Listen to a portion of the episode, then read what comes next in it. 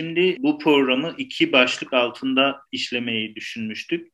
Birincisi hı hı. özellikle ebeveynlerin güçlenme e, zamanı, güçlenmeleri için neler yapabiliriz üzerinden. İkinci de e, yine ebeveynlerin ihtiyaç duyduğu son zamanlarda kafalarına takılabilecek konuları, hı gündemleri ele alıp bunlara ilişkin kısa bir 10 dakikalık bir görüşme, bilgilenme e, süreci diyelim. İstanbul Otizm Gönülleri Derneği'nde e, yönetim kurulu da çalışıyorum ben de. Bu çalışıyorum dediğiniz zaman şöyle anlamayın kimse maaşlı değil. Burada geçenlerde bu e, Covid aşısının otizmlilere ve engellilere uygulanması ile ilgili biliyorsunuz yeni bir kararname çıktı. E, bu kararnameye göre de olaylar başladı. Yani aşılanma süreci başladı. Fakat tabii e, otizmle birlikte epilepsi e, sorunu da yan yana giden bir şey bazı e, e, e, çocuklarımız için. Bazı çekinceler ortaya çıktı. Şimdi e, ben yine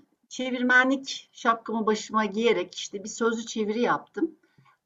3 Şubat 2021 yılında İngiltere Epilepsi Derneği'nin oradaki işte Profesör Leigh Sanders bu, adam da epilepsi konusunda uzmanlaşmış bir kişiymiş. Bunların bu derneğin yaptığı konuşmayı e, Zoom toplantısını size aktarmak istiyorum. Şimdi diyeceksiniz ki kendi doktorlarımızın suyu mu çıktı, onlardan bilgi alsaydın vesaire. Mutlaka böyle bir, şey söz konusu değil tabii ki. Kendi doktorlarımız başımızın tacı. Fakat büyük bir kaos var, büyük bir yorgunluk var, e, büyük bir e, sorunu ele almakta, e, sağlık çalışanlarına yüklenmişlik var. İnsanlar fazladan risk almak istemeyebiliyorlar veya nasıl söyleyelim her şey normal akışında değil bizim ülkemiz için. Dolayısıyla e, ben e, bu sorunun daha iyi kontrol edildiği, hepimizin düşündüğü, e, benim de dilini bildiğim İngiltere'den bir dernek, bağımsız bir dernek, bağımsız bir doktorla kendi üyeleri için bir Zoom toplantısı yapıyor. Konu epilepsi ve e, COVID aşıları. Şimdi şöyle sorular, e, soruların sorulma sorusu sırasına göre e, ben çevirimi yaptım. Bir 38 dakikalık bir e, konuşma. Bunun bizim işimize yarayan kısımlarını aldım. Çünkü ben, bir süre sonra artık sadece İngiltere'de yaşayanlar için olmaya başladı e, konuşma. Ve onu sanırım e, Özgür paylaşacaktır. Siz YouTube'dan da e, kendiniz takip edebilirsiniz. Alt yazılara çok güvenmeyin. Altyazılar sözcükleri tam olarak doğru çeviremeyebiliyor. Şimdi burada e, ilk soru tabii en çok merak edilen şey e, COVID aşılarının epilepsi hastalarına olumsuz bir etkisinin olup olmayacağı, e, yüksek ateşi ve nöbeti tetikleyip tetiklemeyeceği. Bu en büyük e, endişe ve sorulardan e, soruların en öne çıkanı. E, şimdi bu, bu soruya tam girilmeden başka bir soruyla başlanmıştı ve dolayısıyla Leigh Sanders e, konuyu şöyle anlatarak başladı. Bu virüs, COVID-19 virüsünün e, gen haritası geçmişe oranla çok hızlı bir şekilde çözülmüş. O yüzden de e, birinci, ikinci ve üçüncü fazları sırayla değil paralel olarak bu faz çalışmaları yürütüldüğü için de hızlı bir şekilde aşı sürecine geçilmiş. Şu, bu da şu soruya cevap veriyor. Birinci, ikinci, üçüncü fazlar geçmişte 25-30 yılda olan bir şeydi. Bu nasıl oldu da bu kadar hızlı oldu? Dolayısıyla aşılar, aşılar bu faz süreçlerini tamamlamadıkları için ya da laletten tamamladıkları için güvenilmez bir şey diye bakan arkadaşlar için burada bir güzel bir açıklama olduğunu e, düşünüyorum. Diğeri ise yine bir bilgi veriyor. E, epilepsili insanlar nüfusun yüzde birini e, oluşturuyormuş. E, yüzde birini oluşturmasıyla epilepsiyle ilgili e, örneklemin yeterli sayıda olmadı. Hani bir, bir kelam ediliyor ama bu kelam acaba hangi sayının üzerine oturtuluyor? Sorusunun cevabını da binlerce hastada bu klinik uygulamalar yapıldığı için epilepsi sorununa yani yüzde birlik kısma hitap eden e, soruya cevap veren tatminkar bir rakama ulaşıldığını e, ifade ediyor burada. Demeye çalıştığı o. Ben anlam çevirisi yapıyorum aynı zamanda. Ve dolayısıyla şunu söylüyor. Binlerce uygulamanın içinde e, kendisinin bildiği ve epilepsiyi olumsuz etkileyen bir denemenin yaşanmadığı, kendi çevresinden de böyle bir duyum almadığını söylüyor. Başka bir soru geçiyor. E, epilepsi hastaları için mevcut aşılar arasından hangisini seçmek lazım? E, bizim için böyle bir şey, kendi ülkemiz için böyle bir durum söz konusu değil. Ya Sinovac var ya e, BioNTech. E, sayı birden fazla olursa bunlardan hangisini seçsek acaba epilepsili hastalar için e, daha iyi bir veya daha sorunsuz bir yaşantı olur diye soru geliyor. Israrla başka açılardan soruyorlar. Cevap şöyle. Çok ciddi alerji hikayesi olanlar istisna olmak kaydıyla. Yani demek ki neymiş burada? Çok ciddi alerjik bir hikayeniz var mı? Önce buna bir bakacağız. İnsanların büyük bir çoğunluğu başka hastalıklar eşlik etse bile görünen bir yan etkiyle karşılaşmamış. Yani buradaki belirleyici şey ciddi bir alerjik reaksiyonunuzun e, yani vücudunuz böyle bir e, reaksiyon gösteriyor mu? Geçmişte böyle bir hikayeniz var mı? Buna e, özellikle bakıyorlar. Bunu da şöyle e, çözmüşler. Çünkü işin sonunda herkesin aşılanacağı bir gerçek.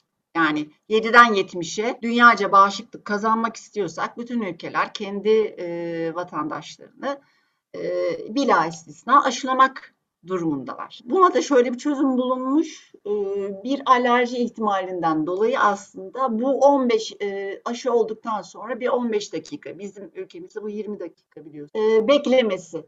Yani bir durum olursa müdahale edilecek bir ortamda e, bulunuyor olmanız.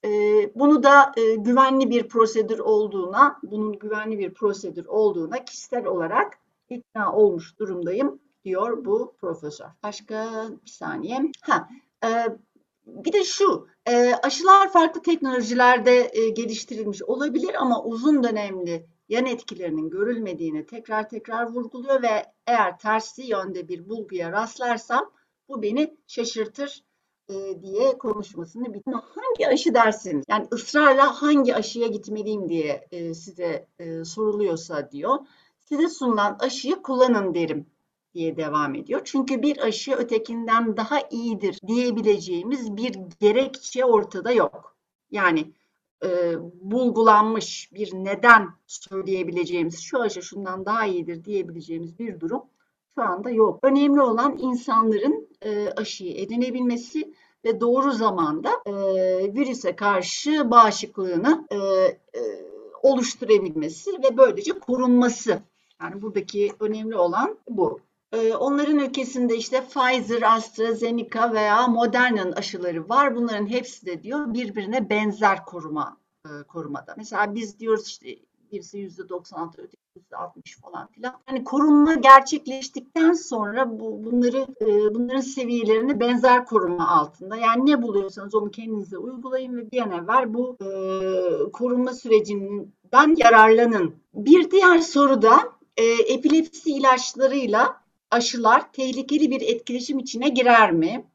Bu soruluyor. Ee, mesela epilepsi ilacının etkisini e, bu aldığımız aşı azaltır mı diye e, soru soruluyor. E, burada profesör e, şunu ifade ediyor. Sanders, Profesör Sanders e, şöyle söylüyor. Azaltmayacağını ifade ediyor. Çünkü aşının e, miktarının yani vücuda zerk edilen miktarının çok az olduğunu, e, bu aşının e, metabolizmada farklı şekillerde, e, epilepsi ilaçlarının ise farklı şekillerde süreçlerden geçtiğini, bu ikisinin süreçlerinin birbirleriyle metabolizmanın içerisinde çakışmadığını ifade ediyor. Aynı şekilde antibiyotikle de bir etkileşime geçmiyor. Yani hiçbir sıkıntı yok bu konuda. Yani epilepsi ilacı alıyorum aşılar tehlikeli mi düşüncesi e, kesinlikle böyle bir riskin olmadığını bize söylüyor. Çok net bu konuda. E, burada dikkatimi çeken bir şey bizimkinden farklı ters bir e, endişe var burada. Onlar da yani İngiltere'de önceliği epilepsi nöbetini geçiren, e,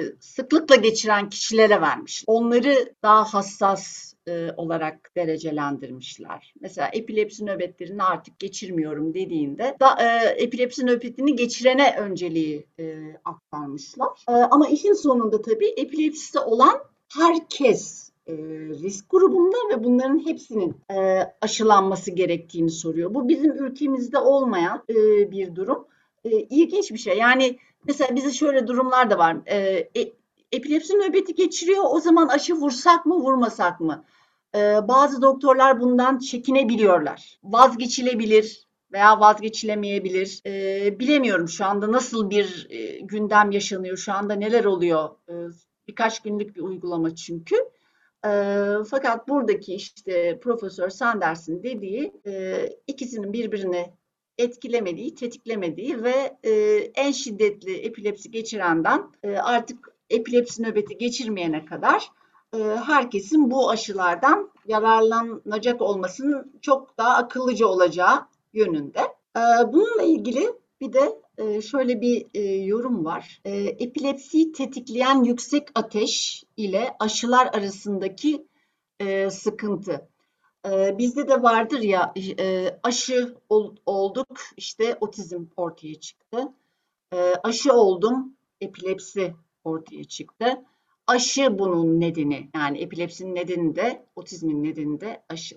Bunu şu şekilde açıklıyor. Aşıların çok vurulduğu dönemlerle biliyorsunuz bir bebeklik döneminden e, okul dönemine geçinceye kadar olan zamanda aşılama süreci daha sık bu dönemle e, epilepsinin ve otizmin ortaya çıkmasının eş zamanlı birbirine örtüştüğünü, e, bu durumların yani epilepsinin, otizmin veya epilepsi ile birlikte otizmin e, farklı durumlar, farklı koşullar olduğunu, sadece aşılarla denk geldiğini, epilepsiyi sadece yüksek e, ateşin e, tetikleyebileceğini, eğer bir aşı olmuşsa ve bu yüksek ateşi tetiklemişse bunun da o epilepsi sürecini başlatabileceğini, bunun ancak dönemsel olarak bir tesadüf denk gelme olabileceğini vurguladı. Yani aşıyla e, epilepsi veya otizm arasında bir e, ilintinin olmadığını da buradan bu e, indirekt e, kaynaktan da tekrar öğrenmiş oluyoruz. Aa, bakıyorum şu anda notlarımın içerisinde.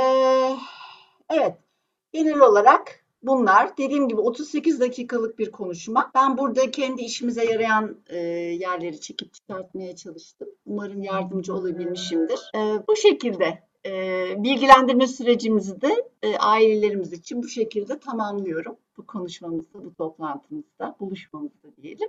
Bir dahaki sefere, bir dahaki başka bir programda Özgür Bey'le görüşmek üzere diyorum. Bir sorunuz varsa cevaplamaya çalışayım. Tabii ki kendim değil, e, duyduklarım üzerinden. E, şu konuyla ilgili sanırım net bir bilgimiz yok değil mi? Hani Avrupa'da olsun, Amerika'da olsun ya da dünyanın değişik yerlerinde olsun otizmli bireylere yapılan aşılar ve bu aşıların hani nelerle karşılaştık, nasıl oldu, bu aşılanma süreci için nasıl prosedürler geliştirildi, ee, hani hazırlamaktan tut aşı olmaya kadar ve aşı olduktan sonraki sürece ilişkin yaşanan çeşitli kaygı durumları ya da davranışla ilgili e, duygularla ilgili durumlarla ilgili bir prosedürler, bir ne bileyim başka ülkelerde bir şeyler Var. getirildi mi? Bununla ilgili bilgi söylersin. O zaman bir gelecek hafta onu yapalım. Tamam.